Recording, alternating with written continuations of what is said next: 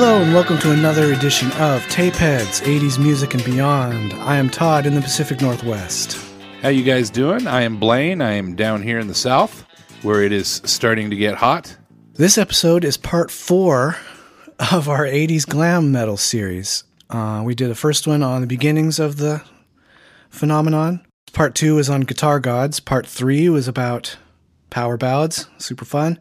And tonight is about the end of it and where grunge took over, became the new big thing.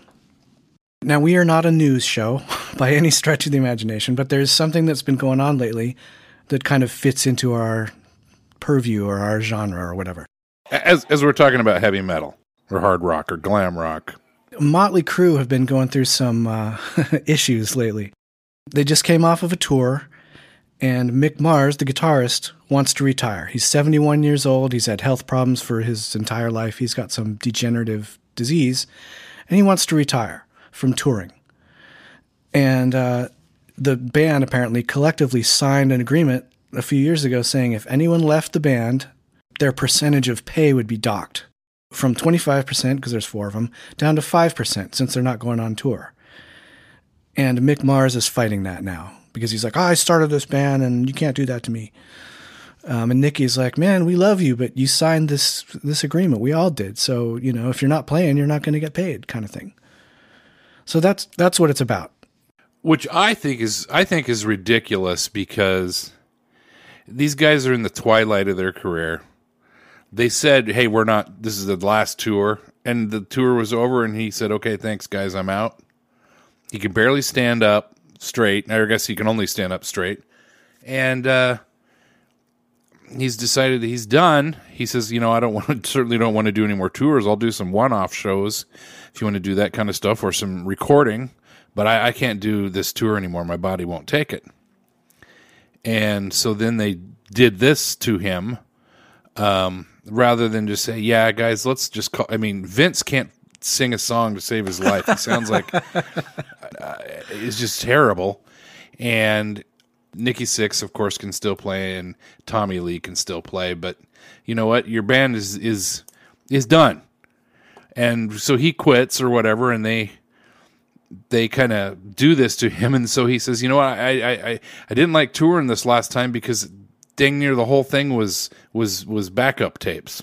And apparently, lots of bands do that, but. uh you know, there was a, a scene, uh, you know, six months ago where Tommy Lee got caught where the drums started while he was still standing off the side of the drums. And uh, so I, you know, when this came out, I went and looked at some of their live shows, and Nikki Sixx is not playing the bass up there. I mean, you see him raising his hand, and he's like playing. Okay, maybe those are open notes. I don't know. But oh no, that doesn't sound like open notes there. That's that was walking and his hand is still in the air. And then there was a whole nother scene where he grabs something, you know, somebody threw something up on stage or something and it landed on Vince Neil's guitar. And he grabs it with his left hand. While he's supposed to be playing, No, no, his right hand. With his right hand, he grabs this off of uh, Vince Neil's guitar, and he's his bass is still playing with no hand at all on, on the bottoms. You know, it's funny. I haven't followed it that closely, but I have been paying attention to sort of like the back and forth between Mick and Nikki in the press, and even the the managers and lawyers are going back, and it's getting ugly Yeah, it's between those guys. And it is sad, and I guess if these guys were in their thirties or something, and Mick wanted to, I guess I agree with you, is what I'm saying. Like if these guys were in their thirties and Mick wanted to leave the band, they'd be like, "Bye." You know, you're out. Yeah. But I mean, how much longer are they all going to live? Like, just give No, them I money. Who cares? So they got this new guitarist now, John Five. They already have the new guitar. Oh yeah, and as a matter of fact, I heard today, or I saw last night, they are in the recording studio recording a new album already with this new with John Five. Dang. Ouch. Mick can't be too happy about that. No, oh, Man.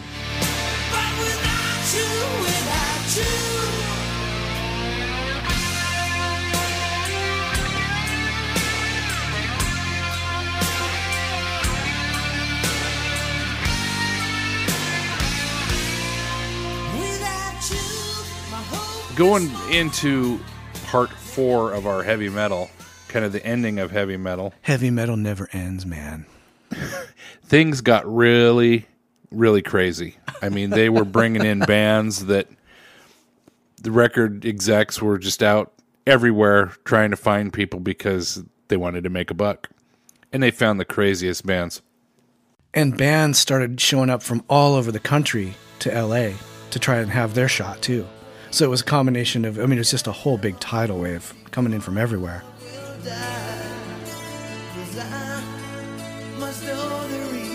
I remember when this came out. This this is 87. I remember when I first saw White Lion Wait on MTV. Oh, I remember that too. I know that they weren't the greatest songwriters, but that song Wait, I loved it. I love how it started with the guitar and then went into the down down down down. Of course you can play that part. I'll edit that in. I love that the song stops. I love any song that stops in the middle of it. And it stops. But I love the very ending how the tempo seems like they're not following any kind of a metronome at all. The guitar at the end, it's hmm. like it slows way down and then speeds up and slows back down and speeds back up. I don't know. This is a good song. But that is really when things started going crazy. I seem to remember that being the song that had the guitar solo with just finger tapping and no pick. Could be. I don't know. That might be the one. It was one of the White Lion songs that you didn't use a pick on it, just kind of for a, uh, an effect.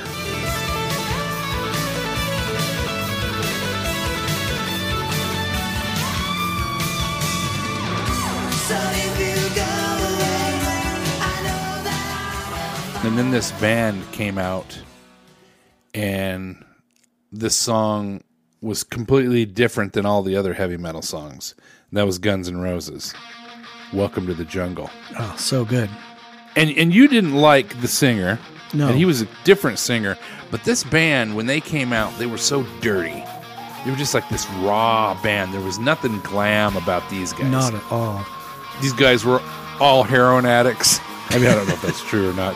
But Most of them were, yes. at least at least the drummer. You know, I, I heard some story about that when they got their first record contract, they took their money and spent it all on heroin and stuff. I don't know if that's true or not. But.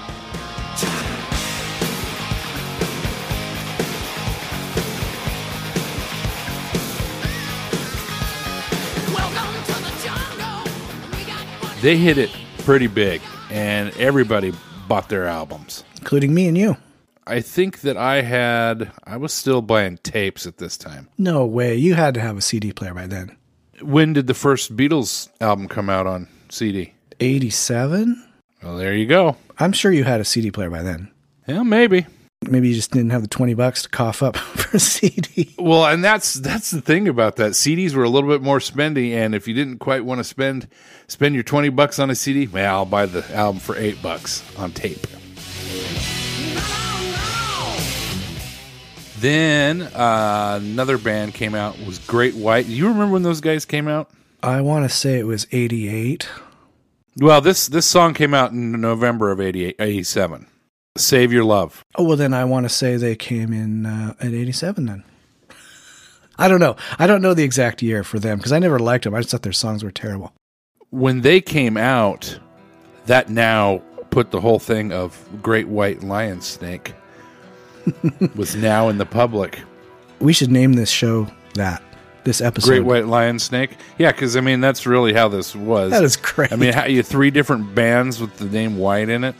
all these bands were pretty much interchangeable. All the bands that came out in the last, you know, few years of the heavy metal thing. I mean, they all look the same. They all sound the same. They had a bleach blonde singer for the most part.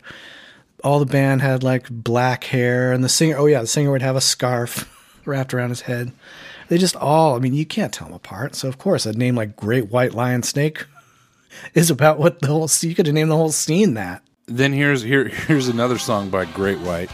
Once bitten, twice shy. Terrible. That was a song from 1975. Did you know that? I thought they wrote the dumb song. That was a cover song. No, I didn't know. Yeah, and I thought that's why I was thought, what are you writing this crap about tattoos of the guys in the group and having a jacket from the band and on the tour bus and all this crap? Just weird, stupid lyrics. I never knew you had a uh, Rock and roll record. until I saw your picture on another guy's jacket. Well, Ian Hunter wrote that in 1975. Ian Hunter.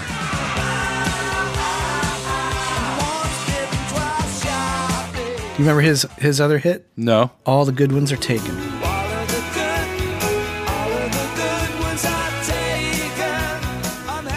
Don't know that one. All right. So Ian Hunter, 1975, Wow. and all this time I thought Great White wrote that piece of junk. Me too. That blows my mind. So then that was the end of 87. Then 88 comes, and can't believe it was 87. All that stuff was 87. your best band that you love, Poison, Nope. ain't nothing but a good time. Remember that they had the different album cover Right. because the first album cover was, ooh, look at that tongue. Too risque, too sexual. What was the second album cover? I don't even remember. The first cover had the guy with the long tongue on it. The second one, it was all kind of blacked out around the edge, so all you could see was the eyes. That's funny. So it was the same picture, just, just you know, kind of blacked out. It made it more black. It's like, how much more black could it be? And the answer was "Oh, a little bit. None, none blacker. Because CC plays the same for everything. It would just be funny to make a kind of compilation of some of his greater moments.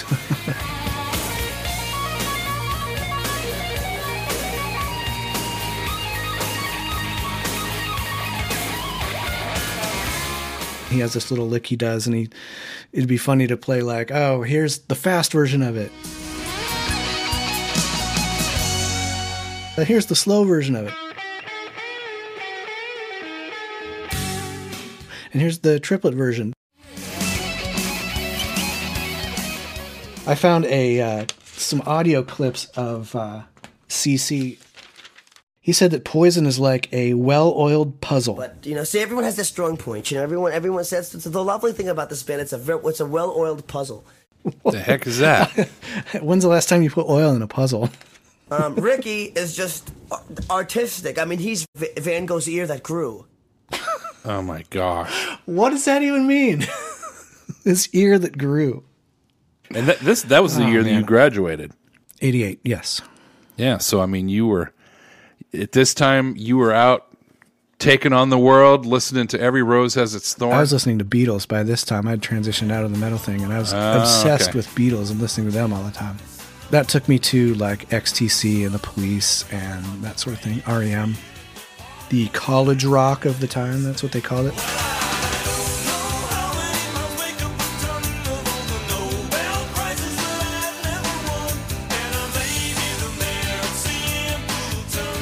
Motley Crue, Doctor Feelgood, which I didn't really care for the song too much when I heard it, probably because it reminded me of the Beatles. Because doc, uh, Robert, I guess, is what it reminded me of, but because it's the same kind of thing. It was about a doctor that's giving you medication for your pain, same kind of thing. Mick Mars, his guitar tone is really different than most heavy metals. It's got this teeth to it. Does that make any sense? Mm-hmm. It's just really grindy, not happy how most a lot of other heavy metal songs are. And I noticed I saw some, you know, show with John 5 playing and the songs just aren't as biting as hmm. when Mick Mars was playing. Not that I'm a big Motley Crue fan by any means, but I thought you were going to say not be, not that I'm a big fan of biting. Mick has a way of using his wah pedal too. That's very distinctive, um, and you can always tell it's Mick.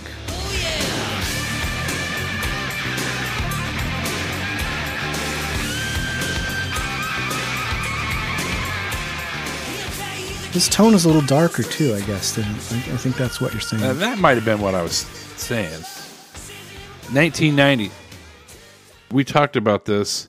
I think probably in 1990 was I listening to Jazz Fusion then? I think we were. We had moved on. I mean, we listened to like Toy Matinee and Jellyfish and stuff, but we were also moved on to the jazz fusion, like Rippingtons and Lee Ritenour and George Benson and all that.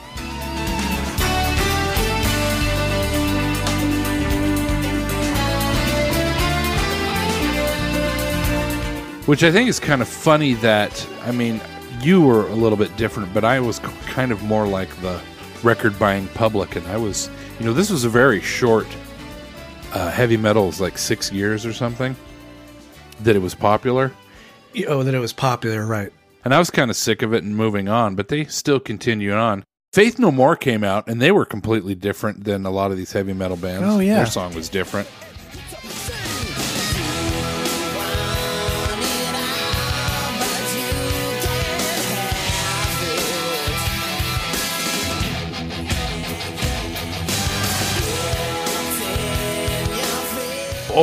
Listen to this. March of 1990, Nine Inch Nails, Head Like a Hole. I don't ever remember that. It got to number 45 in the UK. I certainly remember Head Like a Hole. Oh, absolutely.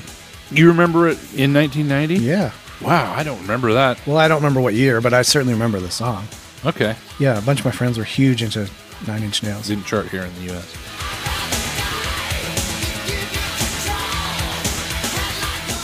And then your favorite, Nelson.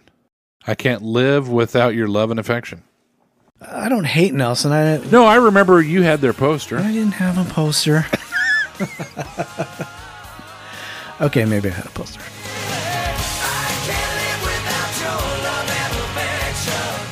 Did you? Re- you never had the poster. I was going to leave that as a little mystery and let people wonder maybe I had a poster of Nelson.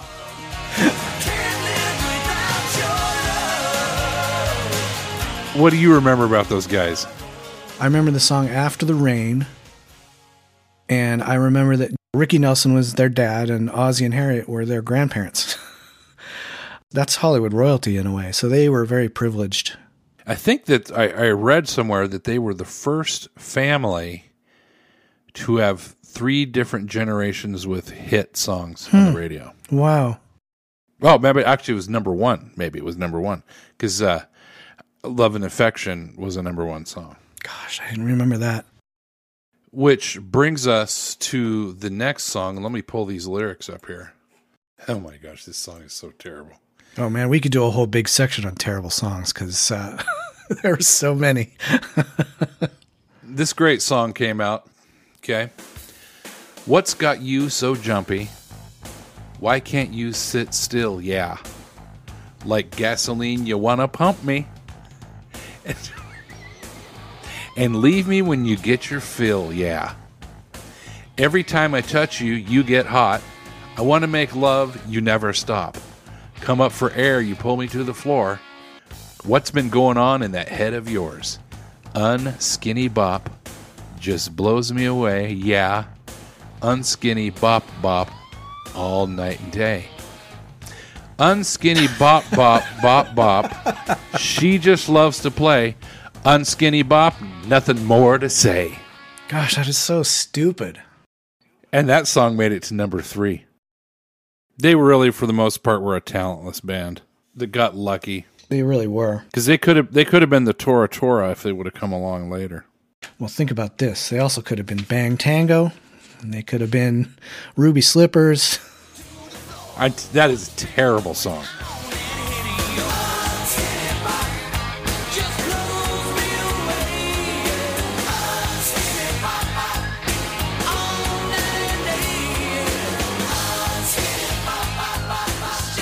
I mean, we got a long list of terrible songs that we could go through. Yeah, what else you got?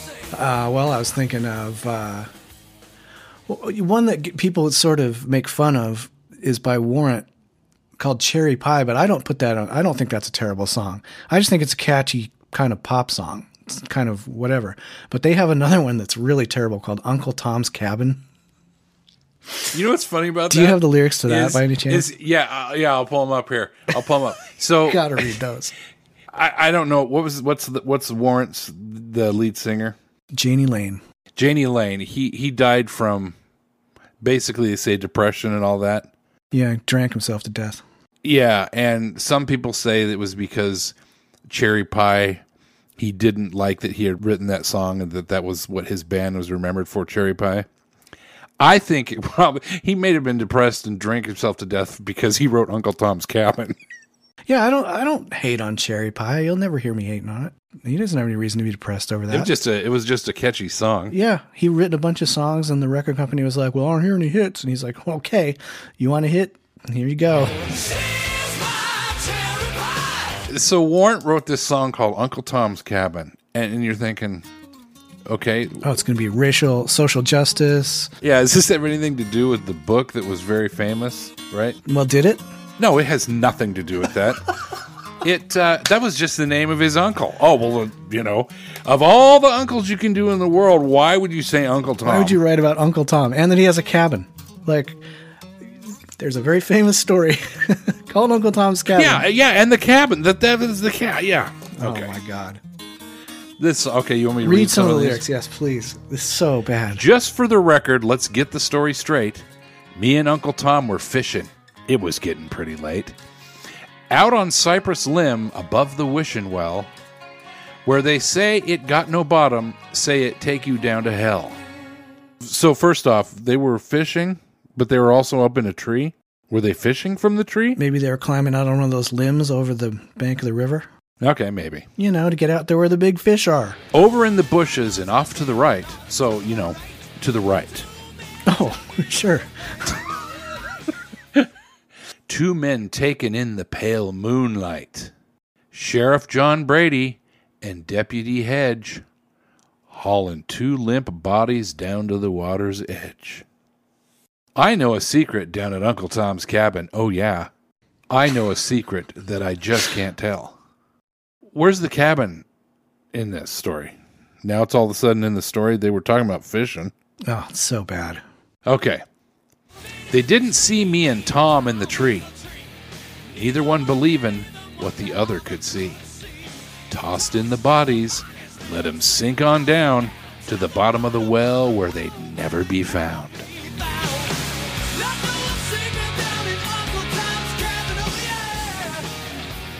Thing about this is the lyrics are fine.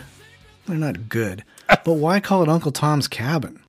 Like you could you could change the name and change something just slightly and then it wouldn't have it we wouldn't be making fun of it. I could see Jay coming up to the band. Hey guys, I got a new idea for a great song. It's called Schindler's List. It's about a guy and he has to go to the grocery store and he doesn't want to forget anything. So he's going to write it all down. They're like, uh, there's already a thing called Schindler's List. Oh no, dude, it's really relatable, dude. What's crazy about this is I like this song because it's got like a lot of progressiveness kind of stuff in it. Really? Yeah. A lot of crazy stuff that doesn't normally happen in heavy metal rock songs. Yeah, so I mean listen to it. There's right. some crazy drum stuff in it and it's Been a little while. it's it's just a little bit different, but the lyrics are just dumb.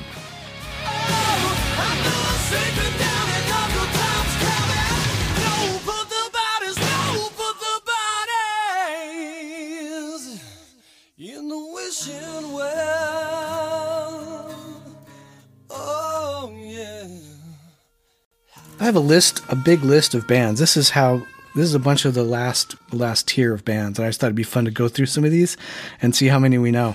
See if you recognize. Some of them you will, but many of All them right. you might not. Try to go through them kind of fast. Jackyl, Yes. Trickster, Yeah, I know the name. Jet Boy, Nope. Britny Fox, Yes. Black and Blue, No. Bullet Boys. Yes. Uh, I can't read my own handwriting. Danger, Danger. Yes. I forgot. I totally forgot about Danger Danger. that was like Tora Tora.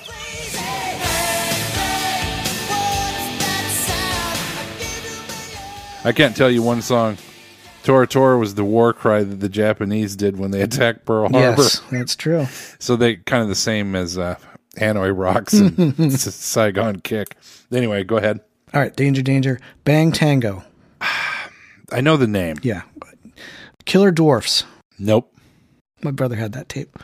Dangerous Toys. No. Paradise. Also, Pair a Dice. Two different Oh, bands. jeez. Nope.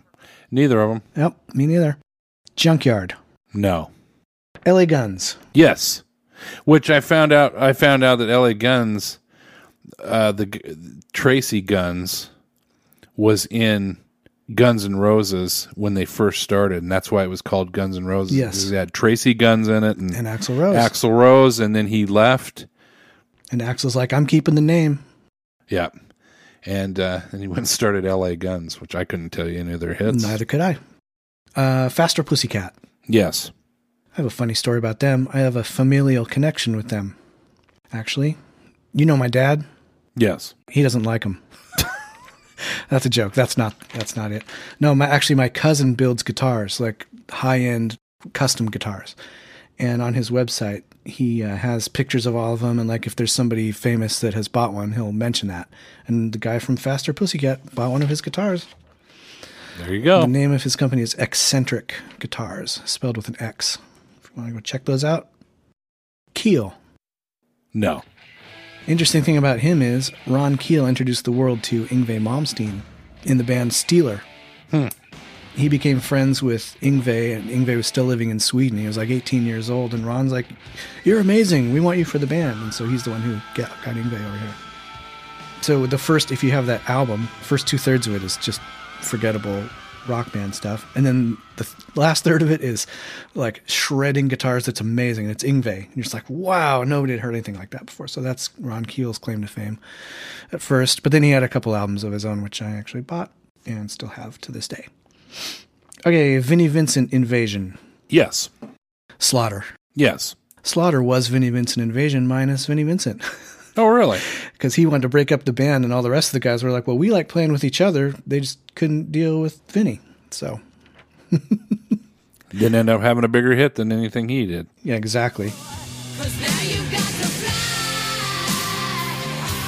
fly to the hatred. Thunder, No. stupid band name. Ugly Kid Joe. Yes. They redid uh, Cats in the Cradle. Oh yeah, okay. okay. And the cats in the cradle and the silver spoon. Little boy blue and the man on the moon. When you come in. This might be my favorite band name for all these. Ruby Slippers. Jeez. nope. We love Wizard of Oz, don't you? Are you ready to rock? We are Ruby Slippers. Pay no attention to the man behind the curtain. My pretties. My pretty. And your little dog, too. Over and over after late night. Ow, show.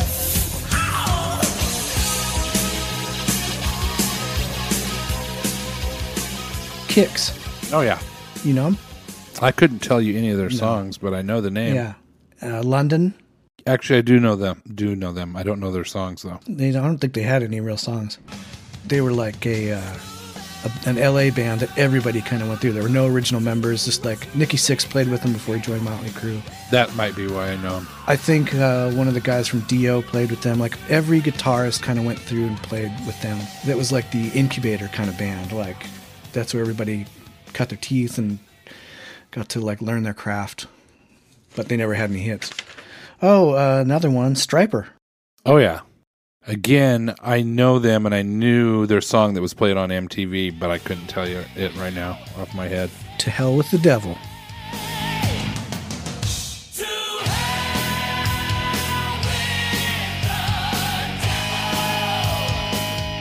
They were the Christian heavy metal band, and they would throw Bibles out at the audience. And sometimes people would get hit in the face by a Bible. Jeez. Imagine them going home to their parents, and the mom's like, "Son, what happened? You got in a fight?" No, mom, I got I got hit in the face with a Bible. so all this craziness went on with all these bands that you named, and then the next band that came out smells like Teen Spirit Nirvana. Hold that thought for just one second, because I have a funny story that can tie this in with my brother. Let's call my brother Cork. Ah! and he and his friend, who we'll call Bone, were riding around in Cork's car. And they were listening to Stryper. And Bone said, Hey, uh, Cork, I got this new tape. You got to check it out. It's by a band called Nirvana. And it must have been Bleach because it was when they were still in high school. And so I think it, it was probably Bleach. But Bone said, "Yeah, check this out. It's, it's Nirvana." Popped out Stryper tape, put in Nirvana, listened to a couple songs, and my brother's like, "Oh man, that's pretty good, Nir- Nirvana, but I think I'd rather listen to Stryper." he took it out and put Stryper back in. He's probably the only person in the universe who has said that sentence aloud. yeah, Nirvana's pretty cool, but I'd rather listen to Stryper.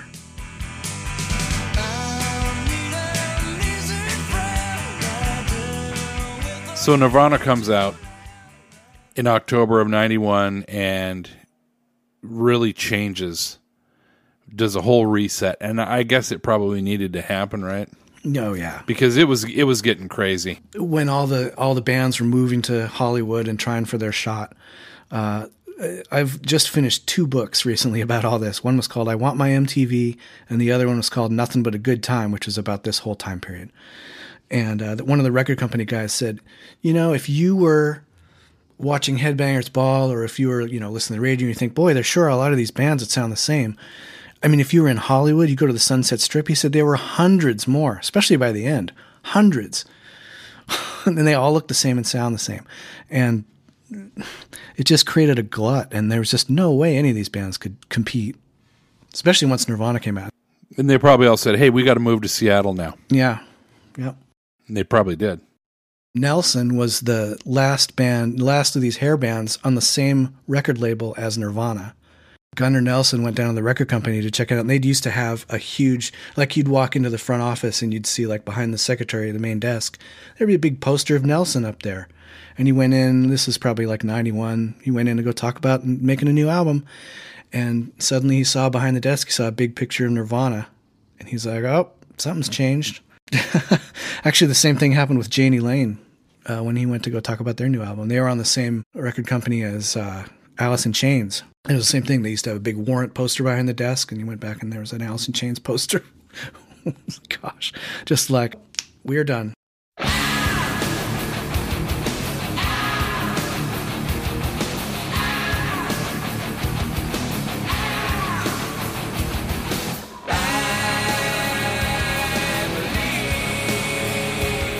So this grunge stuff was completely different than the heavy metal. Heavy metal was this, you know, kind of a, they had a background in classical music with how the guitarists played, and they were really were masters of their instruments and the way they played.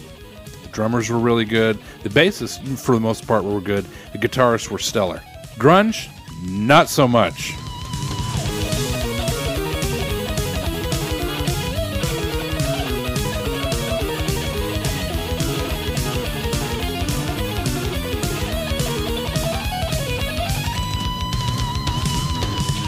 Everybody's trying to outdo each other with virtuosity and singing high. Who can sing the highest? Who can play the guitar the fastest? Who can do the coolest drum solo and the most impressive everything? Yeah, that all totally changed with grunge. Yeah, grunge. I mean, they would have songs that the beginning of the song, the guitars were out of tune. I mean, what the heck? How hard is it to just turn the little knob and make it into? Well, but they did it on purpose, and it was a, some kind of a point that this is out of our heart. You know, you know, we're really mad. This is the angst of us. oh, right, okay. I don't know, but that's the way they did it. And they didn't use any crazy equipment. It was just guitar plugged straight into an amp, turned all the way up. That's your sound.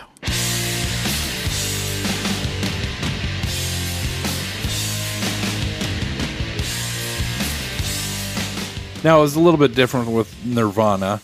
Nevermind was was recorded, you know, a little bit different, but that it got huge. Oh yeah. And some of these bands kind of held on for a while. Uh, Guns N' Roses were still living off of their Use Your Illusion 1 and 2. Ozzy Osbourne had a hit with No More Tears. Oh right. Def Leppard, their next album finally came out in 92 and they got Let's Get Rocked. We wanna get right. Metallica, another one, Nothing Else Matters. And this is the first time they were really ever on charts and they had three hits off of the Black Album, which a lot of people don't like. Uh, probably because it's so mainstream, I guess, if you want to call it that.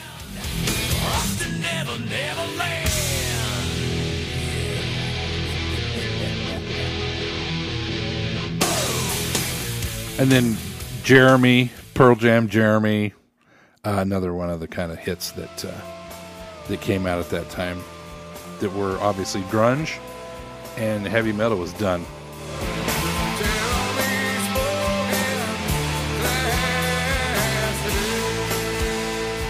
I mean, it was it was a completely different time. I was listening to jazz fusion, smooth jazz, whatever you want to call it at the time, and I didn't really get a lot of this grunge stuff that was going on, and so I really kind of missed it Well, and you were out on your mission too, right? at the very beginning of it. Yeah, yeah. So at the very beginning of it for me, while you were out there, I was still in Yakima and I was trying to, I'd been playing in bands and stuff a little bit, but I'd been playing you know, the hard rock stuff, which there was no nobody wanted that by the time the grunge thing happened. So I wasn't. I switched and started playing bass. But man, the music scene in Yakima, everyone because Yakima on the cosmic scale is so close to Seattle that it might as well have been there. Like if you were in California, like oh you're from Washington, oh you've been to Seattle. A lot of my friends actually moved to Seattle in the hopes of having some sort of career. For the most part, they did not. I only know of one guy. His name was Mark Olson. He started a band called Sage. Do you remember that? Yeah. Yeah, he actually became kind of big. I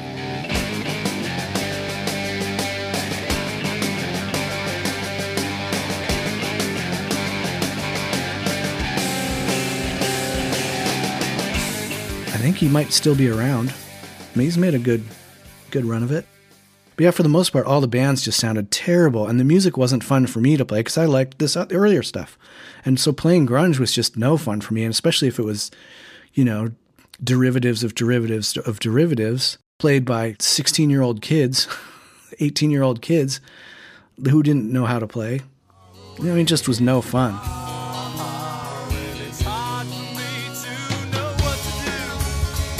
If you really want to know what that scene was like in Yakima, there's a compilation album called Rotten Apples.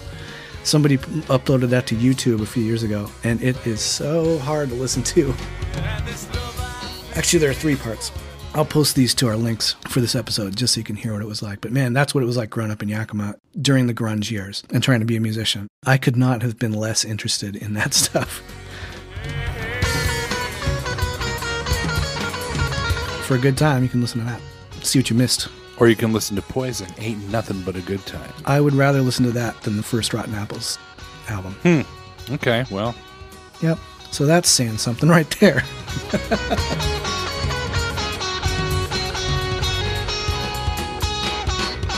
Alice in Chains was one of the first bands to make its way to LA or, or to be, you know, they would join uh, some of the LA bands when they played up in Seattle. And they actually toured with Helix and Extreme. They opened for those two. and they also opened for Poison. Um, and they opened for Great White. And check this out they said that they got signed opening for Great White at a racetrack in eastern Washington.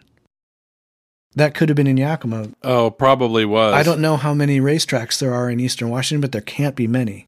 Great White uh, did play in Yakima, and I remember when they played in Yakima because I saw that Jack Russell guy or whatever. I saw the whole band in an AM PM mini mart when I was coming home from work, but I saw him and I was very surprised at how short he was, and he had a 44 ounce pop in his hand. They were probably getting ready to get on the bus and head to uh, Seattle or uh, Tri Cities or something. Or the racetrack. They could have played at the racetrack. I think they played. I want to say the first time they played it was during the huge years, and I think they played the Sundome, one of the early shows at the Sundome. It might have been at the Sundome. But I wouldn't be surprised if when they came back around, they would have played at the racetrack, which would be kind of crazy.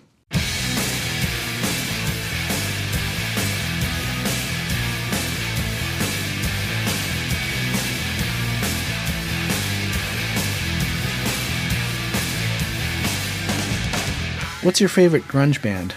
Or some of your favorite grunge bands? Because I know this is not our thing, but there are still some good bands. Well, I don't know if you would call them grunge, but I really liked uh, Stone Temple Pilots. They're one of my favorites too. I really loved that first Lemonheads album. Oh yeah, I don't think they were grunge; they were more like a rock. yeah, like power pop kind of.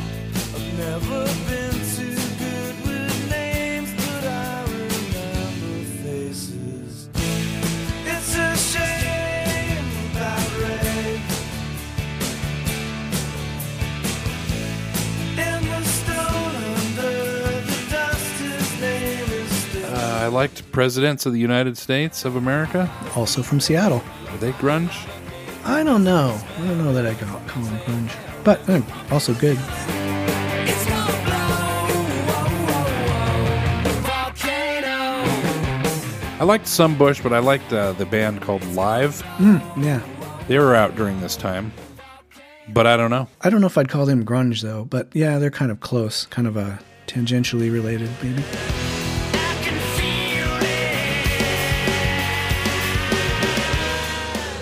I think my favorite grunge bands are Alice in Chains, Soundgarden. They could play really well, and they would do like time signature changes and stuff, and they were they were just really great.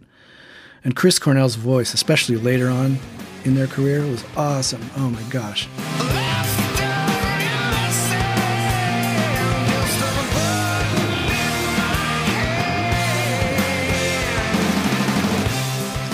Are they the one that did the Rooster? No, that's Alice in Chains. Alice in Chains. I like that song. That album is killer. Dirt. And then probably Stone Temple Pilots too. Really like them.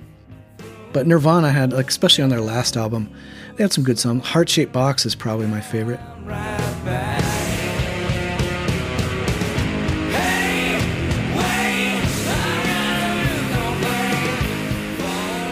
I like to play. Is it Lithium? Na na na na da na da na na na na na. I like playing that on the piano. You can do it like a ballad. It's very funny. Yeah, I'm not a fan, really. Yeah, neither am I. I, I really loved Foo Fighters. Yeah, yeah. Dave Grohl's a kind of he's kind of brilliant. Even their early stuff, because I remember our friend Rob had the first Foo Fighters album and told us how great it was. I didn't listen to it really then, but I did listen to it a little bit later. I don't remember him talking about that. I just remember seeing the video all over the place. And uh, Dave Grohl, I think, played all the instruments on that. He album. did on that first one, yeah. Yeah, amazing.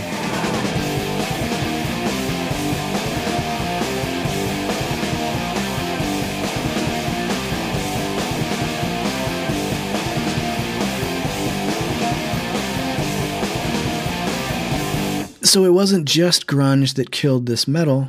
It was kind of like combination of MTV stopped playing that music. Actually kind of stopped playing a lot of music in general they changed to a format of reality TV shows Yeah. and game shows and stuff like that, and they would relegate the music shows to like Headbangers Ball, Yo MTV Raps.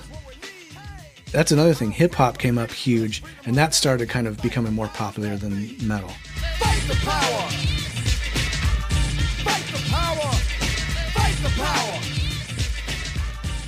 Gosh, I would even put uh, what's his name, uh, Friends in Low Places. Garth Brooks. I'd I'd even put Garth Brooks in that. The new country thing just became massive.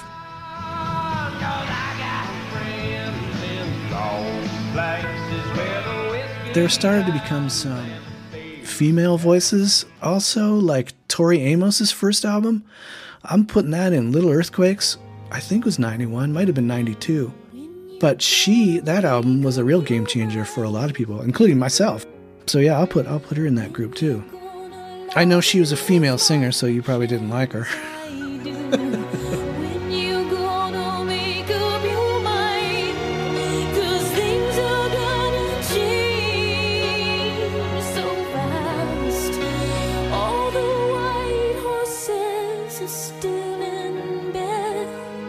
Regardless, it was grunge, country, you know, Hip-hop. just everyone was just going, yeah, hip hop. It was just going away from the heavy metal, and it just died out on the vine. And new and bands that had done heavy metal, they had to do an album, and they knew that they weren't going to have any hits. That they did albums that sounded like grunge, and I can't think of any of them right now, but I know of like three or four bands that did that. Yeah, I think Motley Crue dabbled with that, and Ratt dabbled with that. Yeah, Well, Pantera was kind of a bridge between the two. I think they toured with some of the heavy metal bands, and they were also kind of grunge. Maybe Skid Row? I don't know. I think so. I Can't remember right off. A lot of those bands, they would go out on tour and they'd just watch audiences dwindle and dwindle. They'd start playing in huge arenas, and then partway through the tour, they'd just be like playing little clubs or like small arenas. Down at the racetrack in Yakima. Or they went from playing like big, uh, they'd have multiple trucks full of equipment to travel around with. And then pretty soon, by the next tour out, grunge had hit. And then if they went on tour at all, they'd be all crammed into the back of a van. like, ah, I thought we'd gone past this stage of our career. Yeah, that's another thing. Uh, getting back to this whole Motley Crue thing, Mick Mars talks about that he's the only one of the band that's taken the bus between shows, and all these other guys are taking airplanes and wasting all their money. Which I thought that was kind of funny. Well, he's been kind of slagging on them too. He wrote a big, long, like press release kind of thing. And he's like, I've held these bastards together for years, naming them. He's like, You guys are a bunch of felons. You Tommy Lee. You are uh, convicted of spousal abuse, and you, meaning Vince Neil, you were uh, convicted of manslaughter for killing Razzle from Hanoi Rocks. He's, he's, I mean, this is 40 years ago, and he's still like bringing that stuff up. Like, if you're in a married couple, like, are you going to bring up something from 1984? Hey, remember 40 years ago when you said this? Well, I'm still mad about it. I'm not going to let you live it down.